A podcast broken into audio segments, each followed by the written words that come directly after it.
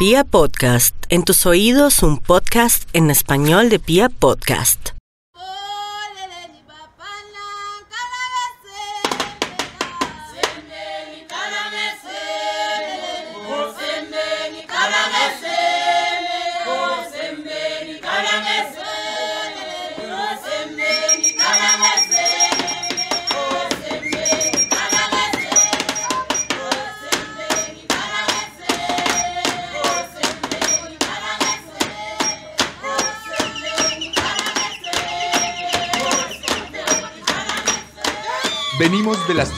Más inhóspitas de un planeta surgido del caos. Antes de que el sol tocara la superficie que hoy poblamos, la oscuridad reinaba de forma irreductible todos los rincones de la Tierra. Mucho antes de que comenzáramos a dar nuestros primeros pasos, existía ya una realidad misteriosa que, por su naturaleza inefable, parece ser eterna e incontrolable. Por mucho que la ciencia se haya encargado de explicar de dónde venimos, la verdad es que todos los resultados no son más que aseveraciones con distintos grados de credibilidad y sentido común. Gracias a todos estos estudios, el mundo occidental esgrimió una verdad prácticamente absoluta en la que hemos decidido creer y que ha sabido desmantelar de forma progresiva las creencias religiosas de esta índole. Sin embargo, por mucho que nuestro egocentrismo cultural obnobile nuestra mirada a otros lugares del mundo, existen allí afuera otros conjuntos de creencias que nos resultan completamente absurdas e irreales. África, el mismo continente que durante siglos fue explotado por varios imperios europeos, ha intentado conservar sus tradiciones y creencias al punto que éstas han sabido permear todos los aspectos de la vida cotidiana en varios países tan desconocidos para nosotros que ni siquiera podríamos ubicarlos en el mapamundi. Allá, los estudios científicos sobre muchas cosas no suelen tener un valor considerable. Y es ahí cuando la oscuridad de las tinieblas milenarias domina por completo la razón de las sociedades que se arrojan a los ritos más temerosos, a las prácticas fanáticas y a las creencias más absurdas, por lo menos a los ojos de nosotros, que paradójicamente estamos convencidos de que allá arriba hay un Dios que todo lo ve. Entonces, los sonidos de los huesos convertidos en amuletos y los cánticos para entrar en trance se convirtieron en la solución de distintos tipos de problemas médicos, psicológicos e incluso amorosos. Los espíritus ancestrales que permitieron que se poblaran las tierras del continente todavía están presentes, expectantes de la forma de actuar de las personas buenas y prevenidos con todos aquellos que decidieron promover el mal. Al final, de una u otra manera, parece que estamos llamados a ser gobernados por las tinieblas que desconocemos. Bienvenidos a la 37 entrega de Serialmente, un podcast con contenido muy gráfico.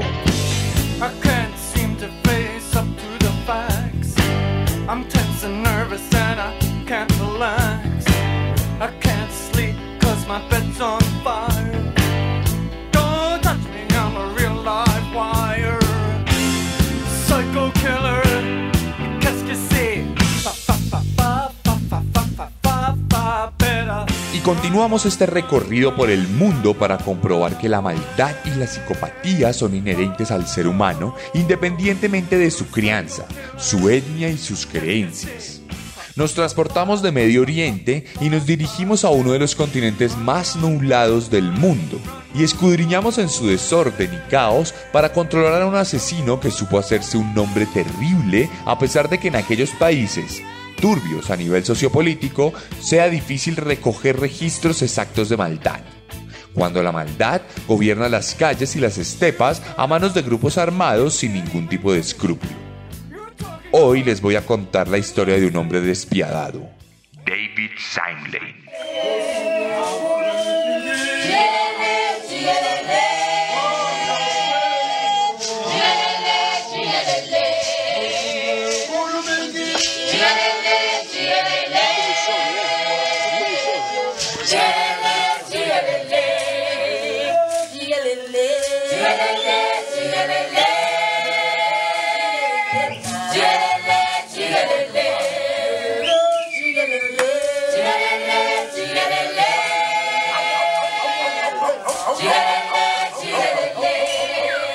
Como ya es obvio a estas alturas de la narración, esta vez nos dirigimos al continente africano esa gigantesca masa de tierra llena de ambientes hostiles, saqueada durante varios siglos por ingleses, alemanes, franceses y muchos otros países europeos que fundamentaron su riqueza y estabilidad en el desarraigo y en la violencia sistemática contra poblaciones que han sabido luchar para mantener sus tradiciones culturales. Durante varias horas procuré encontrar la historia de un asesino serial en países recónditos de la África subsahariana, para encontrarme con muy pocos registros, principalmente porque varias de estas naciones están enfrascadas en varios conflictos internos. Por lo que la cuota de sangre de los periódicos está cubierta con los grupos armados, los reclutamientos forzosos y las masacres en aldeas perdidas entre las selvas, los desiertos y las húmedas sabanas del continente. Sin embargo, pude encontrar una historia notoria en esas tierras recónditas, en un país diminuto, sin salida al mar, cuyos descendientes vinieron del norte y surgieron de la caña cercana al río Zambezi hace miles de años y se establecieron en una región que más adelante estaría en disputa con los Boers provenientes de Europa. Suazilandia es un país desconocido para nosotros apenas tiene un poco más de un millón de habitantes que son regidos por una monarquía absoluta y son creyentes del cristianismo, muy a pesar de la milenaria tradición de magia ejercida por las tribus que se amalgamaron para dar forma a un pueblo de etnia bantú. Allí, en el mismísimo corazón de la nada africana, nació David Albert Malanga en el año de 1956. Malanga fue el resultado de la unión de una pareja joven y sin experiencia que aún no estaba preparada para afrontar la paternidad de forma responsable. Por eso, pocas semanas después de su nacimiento, su padre determinó que la mejor alternativa era darlo en adopción a una persona más experimentada y con mejores recursos económicos, por lo que lo llevó a la granja de su cuñada, quien lo recibió con los brazos abiertos para criarlo. Desde entonces, su nombre cambió y se le comenzó a conocer legalmente como David Simley, pues este era el apellido de la nueva familia que lo había acogido. La infancia de David estuvo pasada por una crianza de campo, pues la casa de su tía quedaba ubicada en una zona rural tremendamente apartada de cualquier ciudad o pueblo de Suazilandia. Por esta razón, su única interacción social más allá de lo que tenía a diario con los que vivían en la granja, ocurría en los días de colegio que implicaban largas caminatas que le quitaban varias horas al día.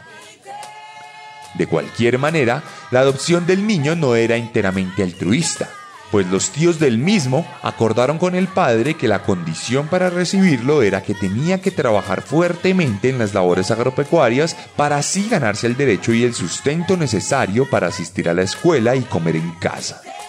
Esto implicó que Simlane se levantaba todos los días muy temprano para atender el ganado de la familia y cada cierto tiempo tenía que soportar largas y fuertes jornadas de cosecha en los diversos cultivos que allí se plantaban.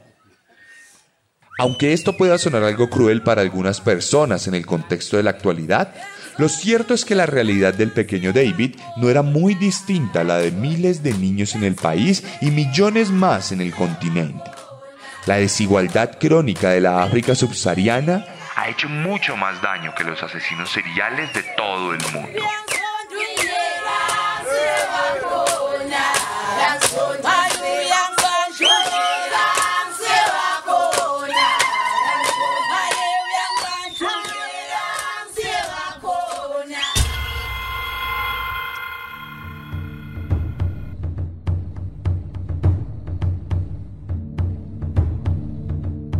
A medida que David crecía, su personalidad de outsider comenzaba a desarrollarse lentamente. Lo que había sido un niño dulce y tremendamente inteligente, según sus tutores, pronto comenzaba a convertirse en una suerte de extraño deambulante que no se ajustaba a los parámetros de comportamiento de la región.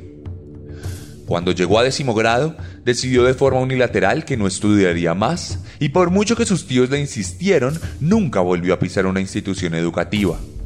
Desde entonces adquirió un estilo de vida nómada que le impedía quedarse en un solo sitio, aun cuando allí contara con toda la seguridad, alimentación y acompañamiento propios de una vida normal. David pasaba noches enteras sin llegar a casa, Prefería dormir en los bosques aledaños, en las caballerizas e incluso en la propiedad privada de los vecinos, donde se escabullía con una talentosa cautela. Este proceso de deshumanización naturalmente culminaría con su huida definitiva de casa y un esperado ingreso en el mundo del crimen.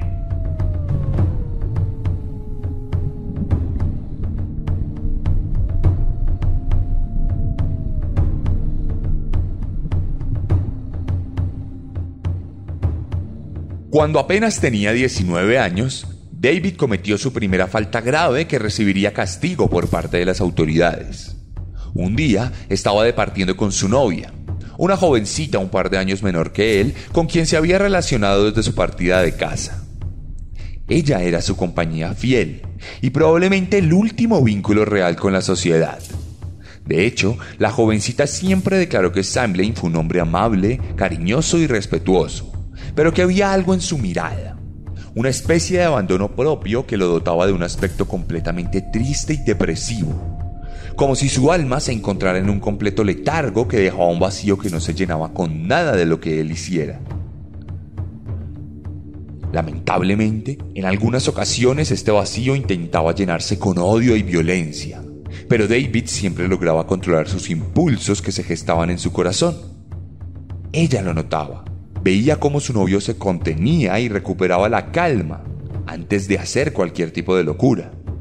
Sin embargo, aquel día que compartían en las inmediaciones de la aldea, surgió una leve discusión entre la pareja que ocasionó que nuevamente se fraguaran incandescentes llamas de ira dentro del vientre de David, quien esta vez no pudo resistirse a aquellos impulsos y sucumbió ante el deseo incontrolable de hacer daño. Su víctima, su propia novia quien recibió un par de puñaladas que afortunadamente no resultaron mortales. De cualquier manera, este episodio no sería cosa menor y la mujer pronto denunciaría a Simlane con las autoridades. Estas terminarían capturando al hombre y llevándolo a un rápido juicio en el que se determinaría que debía pasar 15 meses en prisión. No obstante, ninguna celda del mundo es capaz de contener el fuego caótico de la maldad.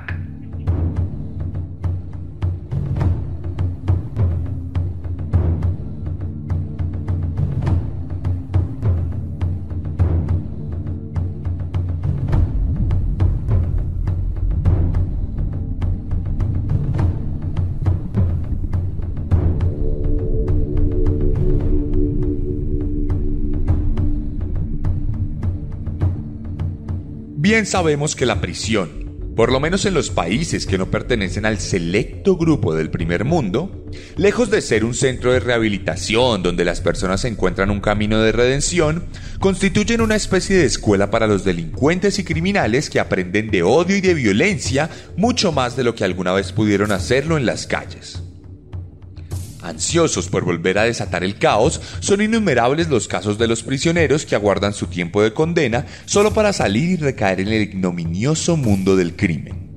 Adentro conocen a miembros de bandas, aprenden técnicas para robar y en muchas ocasiones culminan su proceso de deshumanización cuando a su cuadro psicótico se suma el resentimiento y la sed de venganza producida por las lamentables condiciones en las que son obligados a vivir. Tal fue el caso de David Simlane, quien entró a la cárcel como un asocial violento y salió como un auténtico criminal profesional, quien ya no vio otro estilo de vida viable más que el de hacerle daño a otras personas para conseguir dinero. Desde este punto, la carrera de Simlane se centraría en el robo a mano armada y otro tipo de hurtos que se llevarían a cabo en la región de Mancini, uno de los estados más poblados del país y el centro administrativo de Suazilandia. Allí, el hombre delinquiría durante un par de décadas y se ganaría un nombre por cuenta de sus delitos. Lo que más solía hacer David era abordar mujeres indefensas a las cuales amenazaba con un gigantesco puñal para poder robarles el bolso. Suazilandia es un país pobre y estos atracos no solían dejar un gran botín como resultado.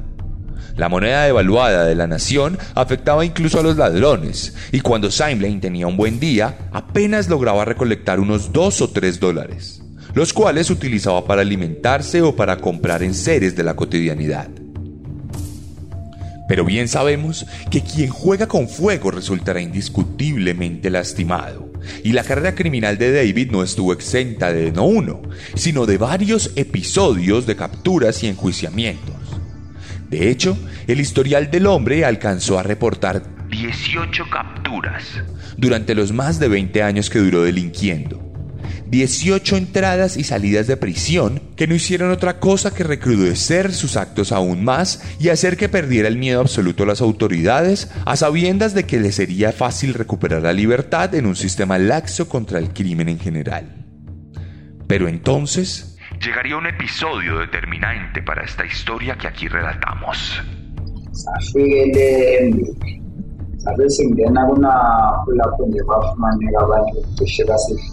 hapo utwarehe hasa iliwahi tushinjaetwa na labda abanjabane kumkulala ya ukimalizira konukula waela umntwana uthathwa um eh, umntwana esiyawabulawa wathathwa mthombe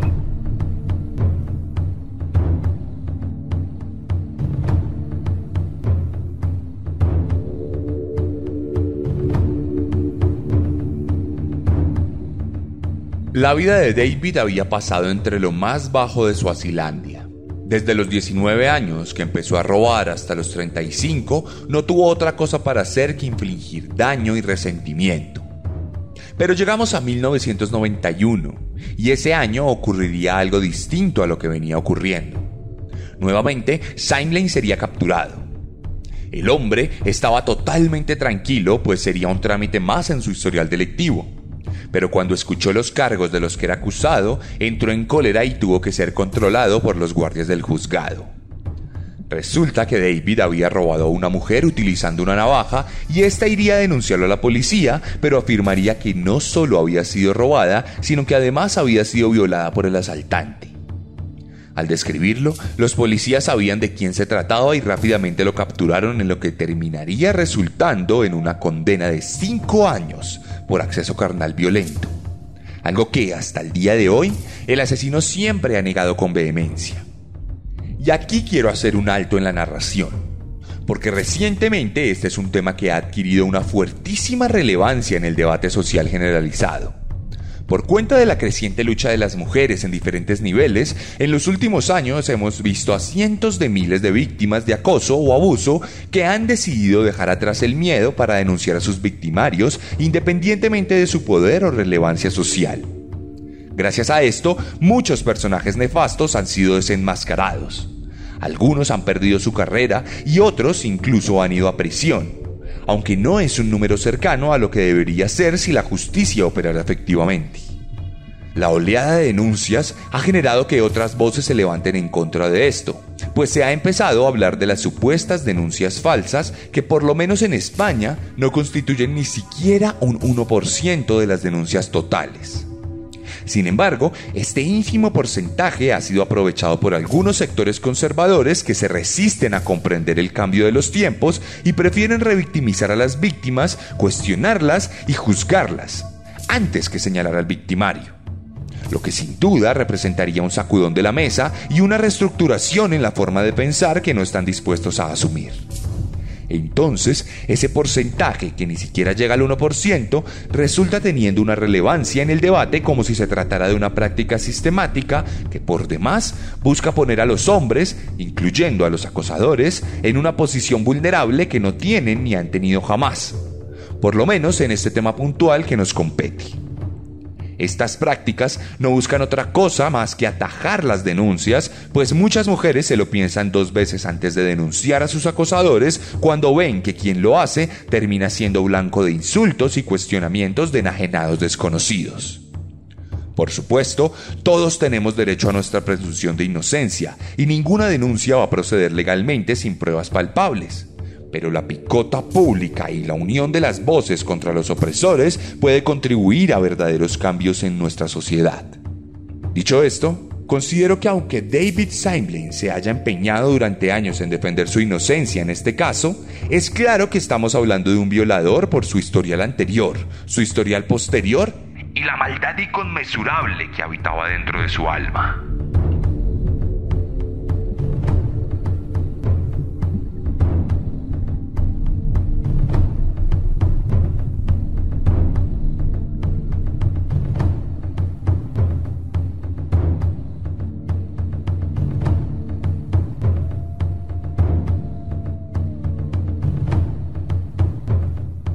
Cuestión que esta vez la detención no sería de unas pocas semanas, sino que sería sentenciado a pasar cinco años tras las rejas, lo cual representaría un duro golpe para la moral del delincuente, quien se resignó a vivir confinado a una celda que le impedía llevar a cabo su vida de nómada alrededor de las tierras africanas. Por supuesto, el encierro anidó la locura, y el odio que habitaba su corazón desde que era un adolescente se apoderó completamente de todos sus sentimientos y emociones, llevándolo al último nivel de su transformación y convirtiéndolo en un monstruo desalmado, incluso peor de lo que ya había sido hasta entonces.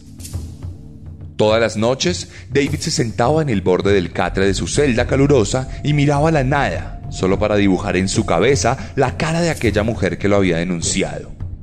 Al principio, los trazos mentales eran precisos y plasmaban el aura de la denunciante, alrededor de la cual se dibujaba una incontenible carga de odio que pronto empezó a deformar a su enemiga acérrima. Con el paso de los días, el rostro de su denunciante se fue desfigurando por cuenta de los pigmentos del odio y pronto se tornó una imagen genérica de una mujer. El odio focalizado a quien le envió a prisión se convirtió en un odio generalizado por todo un género una misoginia recalcitrante que no reconocía otra cosa distinta al sexo. Y aquí fue donde llegó su última instancia de degradación. Aquí fue donde David Simlane dejó de ser un delincuente común para convertirse en un auténtico monstruo.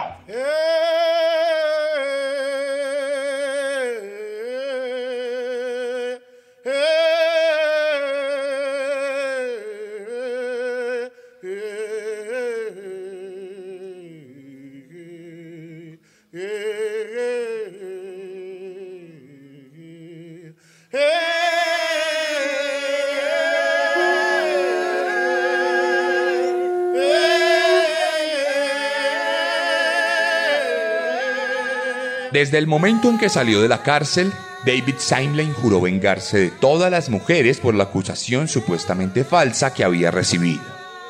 En su cabeza deformada por el rencor, el hecho de que se le acusara injustamente de una violación le daba una especie de licencia moral para convertirse verdaderamente en un violador.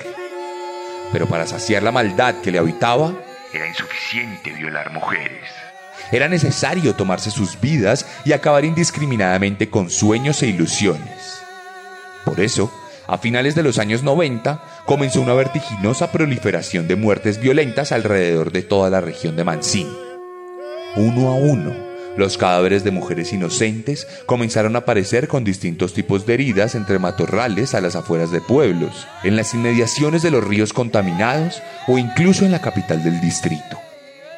Era tan escandalosa la cometida que la policía contempló que se trataba realmente de un grupo de personas que se había propuesto a sembrar el terror. Nunca nadie se planteó la posibilidad de que se tratara de un asesino serial porque a los ojos de las autoridades era imposible que una sola persona pudiera llevar a cabo tantas muertes en tan poco tiempo. Adicionalmente, no parecía haber un patrón claro entre las víctimas, aunque David Simlane sí que tenía clara su misión personal. Todos los cadáveres eran de mujeres, la mayoría de ellas provenientes de zonas rurales apartadas de la civilización, con pocos estudios primarios y nulos estudios secundarios. Casi todas habían partido de sus lugares de origen para buscar trabajo en un país donde la cifra de desempleo es mayor a 30%. Todas tenían la intención de ayudar a sus familias y estaban dispuestas a explorar lugares desconocidos por ello. Simlane se ubicaba en las paradas de buses donde sabía que podrían llegar personas provenientes de las veredas y pueblos pequeños del distrito. Allí solía identificar a las víctimas potenciales y se aproximaba a ellas mientras vestía de forma higiénica y preparada. Entonces le preguntaba por qué habían llegado a la ciudad y acto seguido les ofrecía un trabajo con una paga decente y todas las prestaciones sociales. Naturalmente, las mujeres, ingenuas por su crianza e inocentes por su proveniencia, creían completamente en las palabras del hombre manipulador que había desarrollado una forma de mentir particularmente exitosa. En ese momento lograba que ellas lo acompañaran a lugares alejados, por lo general bosques, en donde las atacaba sin piedad cuando ya no había testigos cercanos. Allí se abalanzaba sobre ellas y las golpeaba un par de veces para aturdirlas. Acto seguido, comenzaba a abusar de ellas mientras sacaba su navaja y la esgrimía de forma caótica por todo su cuerpo, ocasionando heridas de distinta profundidad y gravedad. Finalmente, acababa su rito de odio con una firme estrangulación que en varias ocasiones resultaba innecesaria, pues sus víctimas ya habían sucumbido ante las puñaladas recibidas. Era un proceso considerablemente rápido, Pero era tal el frenetismo que parecía que en la cabeza del asesino el tiempo se detenía completamente. Por lo general, el momento de éxtasis homicida terminaba con la muerte de la víctima. Pero en varios casos, la tortura continuaba aún después del fallecimiento, por lo que llegaron a encontrarse cuerpos mutilados o incluso descuartizados para el horror del público temeroso de cada caso presentado de forma sensacionalista por la prensa de Suazilandia. Y es que parecía que en ocasiones lo único que regía el comportamiento de David era su imperante necesidad de matar. Pues hubo un par de casos en los que no respetó su tradicional modus operandi y simplemente dejó desbordar sus más bajos impulsos. En una ocasión abordó a una mujer que iba acompañada de su bebé y se las arregló para raptarlos a ambos y llevarlos a las inmediaciones de un pantano donde acabó con sus vidas rápidamente. En otro caso, llegó a relacionarse sentimentalmente con una de sus presas y entabló una especie de noviazgo que duró unas semanas hasta que la mujer desapareció dejando una carta en inglés, un idioma que no manejaba de forma fluida. Parecía que el caos maligno que acompañaba a David Seinblain se había vuelto completamente incontrolable.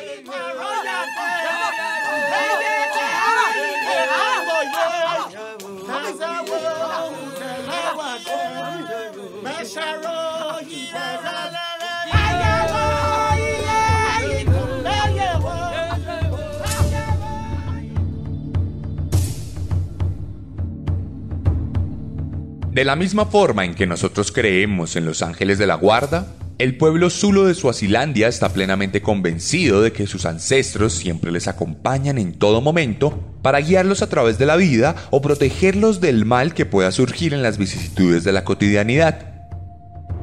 Y no les estoy hablando de una representación espiritual de nuestro linaje o nuestros seres queridos, sino de la auténtica creencia de que sus almas están presentes en forma, atentas y expectantes justo a nuestro lado. La obra siniestra de David Seinblain fue tan escandalosa que muchos sabios llegaron a cuestionarse la verdad de sus creencias y a preguntarse si en realidad sus ancestros estaban allí para protegerles, porque era increíble que el mal se extendiera tanto aún en la presencia de ellos. De cualquier manera, los que sí estaban allí muy pendientes eran los detectives de la policía, quienes abrieron el caso ya cuando un par de docenas de víctimas habían aparecido en las zonas rurales del distrito. Nunca en toda la historia se había desplegado una fuerza policial tan grande en el país.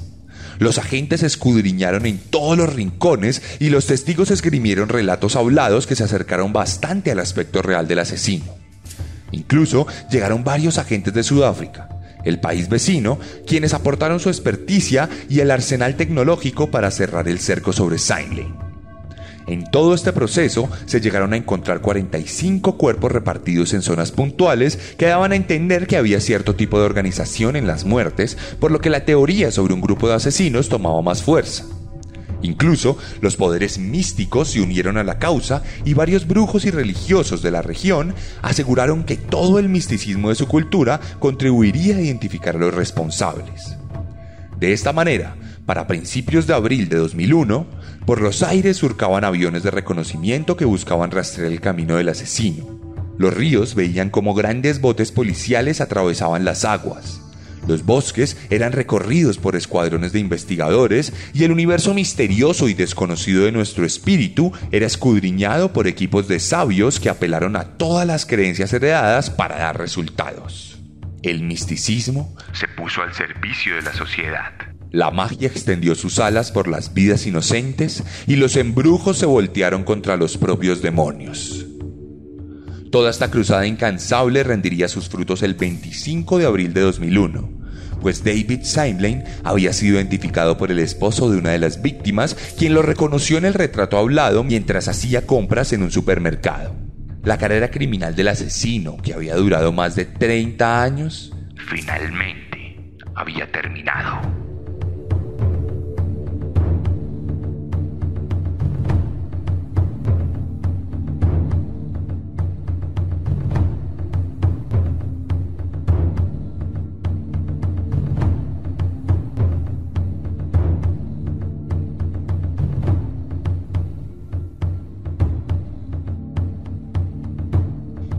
David fue capturado en las inmediaciones de su hogar.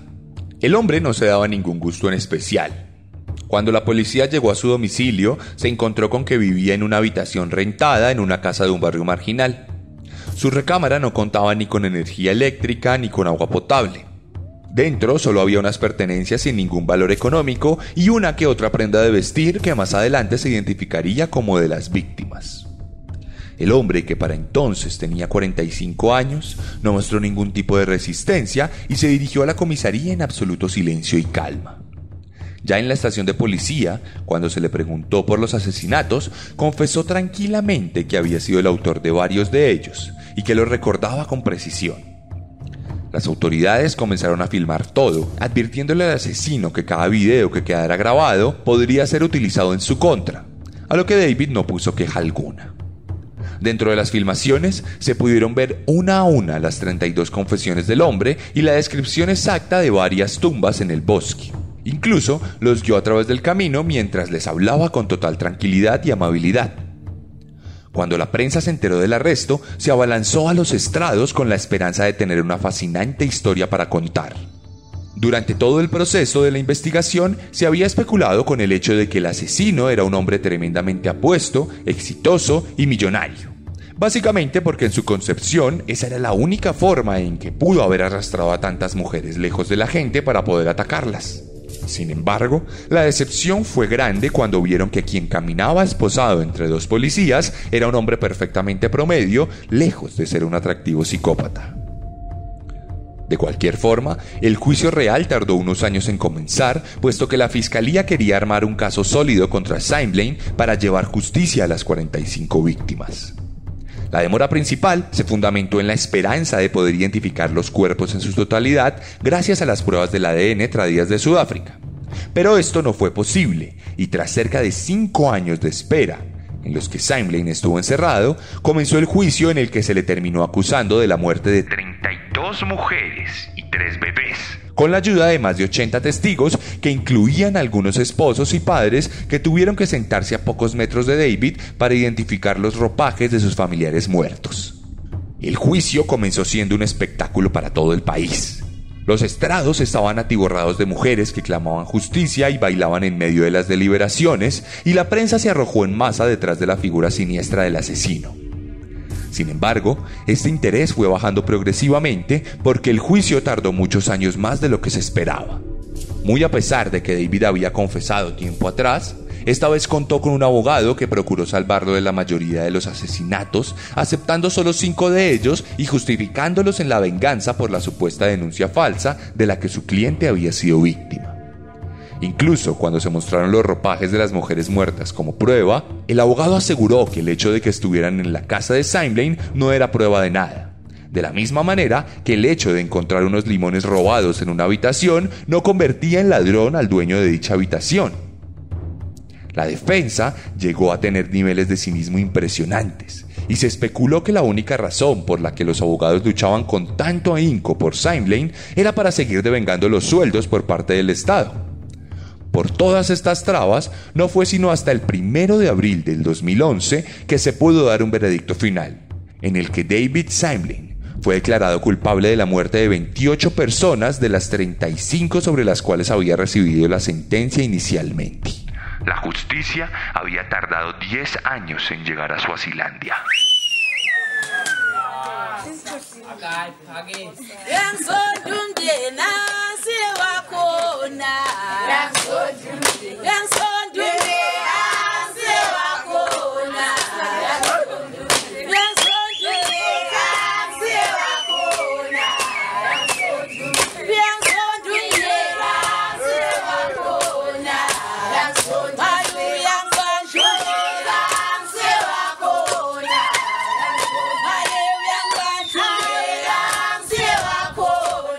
Por sus aberraciones cometidas, David Seinlein fue condenado a cientos de años de prisión y a morir ejecutado por el gobierno del país.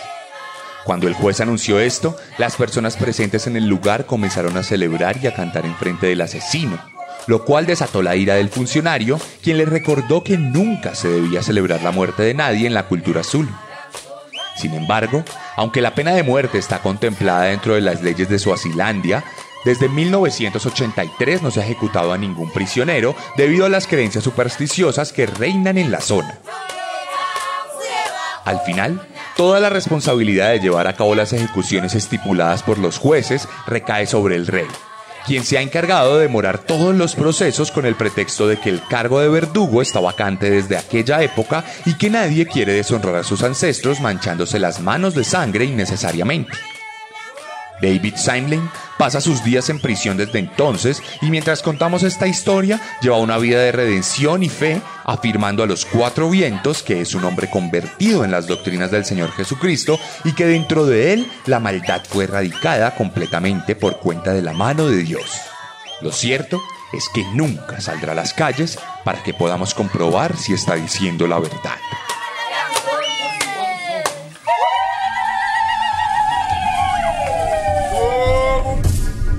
La historia de David Simlane es la misma que hemos contado en muchas ocasiones aquí en Serialmente. El retrato de un homicida misógino que aprovecha sus habilidades para manipular a sus víctimas y sumarse dianas en su cruzada siniestra por la maldad. Sin embargo, me resulta interesante la forma en que se desenvuelve la historia según el contexto de desarrollo. Lo que es un relato de un asesino más puede llegar a involucrar misticismo tribal, magia africana y espíritus ancestrales cuyo poder cultural se ve cuestionado por las manos ensangrentadas de un hombre. Más allá de eso, resulta cuando menos curioso que, sin importar la cultura, el origen o la religión, la misoginia sepa abrirse camino de manera exitosa. Continuaremos recorriendo el mundo para seguir comprobando que la maldad es inherente a los seres humanos.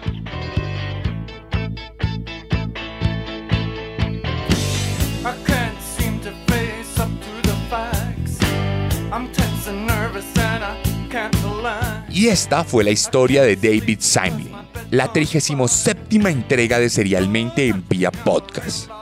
Si quieren ver algunas imágenes de este asesino, pueden pasarse por mi Instagram, arroba en las racadas, arroba guion bajo guion bajo arracadas. Y allí van a revisar los highlights que les voy a dejar. Hay una historia de David Silent donde hay algunos datos que omití aquí y donde hay muchas imágenes del asesino y de la región donde vivía para que ustedes puedan contextualizarse. Adicionalmente, voy a dejar para ustedes una publicación en el feed para que comenten cuál es su opinión respecto a las creencias africanas o a la misoginia e incluso abramos un debate alrededor de las denuncias y las denuncias falsas por acoso y abuso. Les recuerdo que si quieren adquirir mi novela Descenso y están dentro de Colombia, pueden hacerlo escribiéndome en mis redes sociales donde les voy a dar toda la información pertinente y se las voy a hacer llegar a su casa firmada y con dedicatoria. Si están fuera del país y se encuentran en Estados Unidos, en Australia o en Europa, pueden comprarla por Amazon en versión física. Pero si están en otros países, pueden adquirir la versión digital en el mismo portal.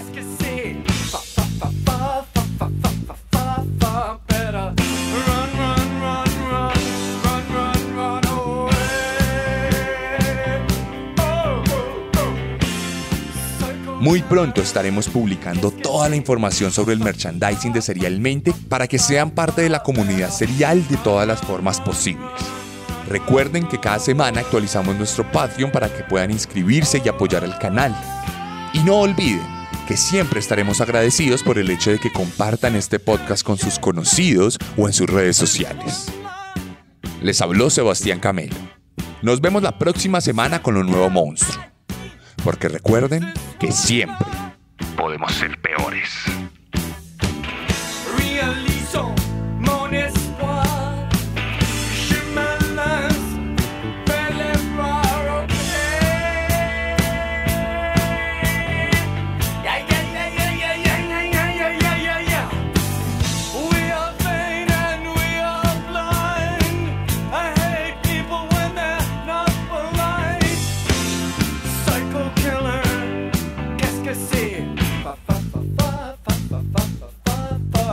Yeah.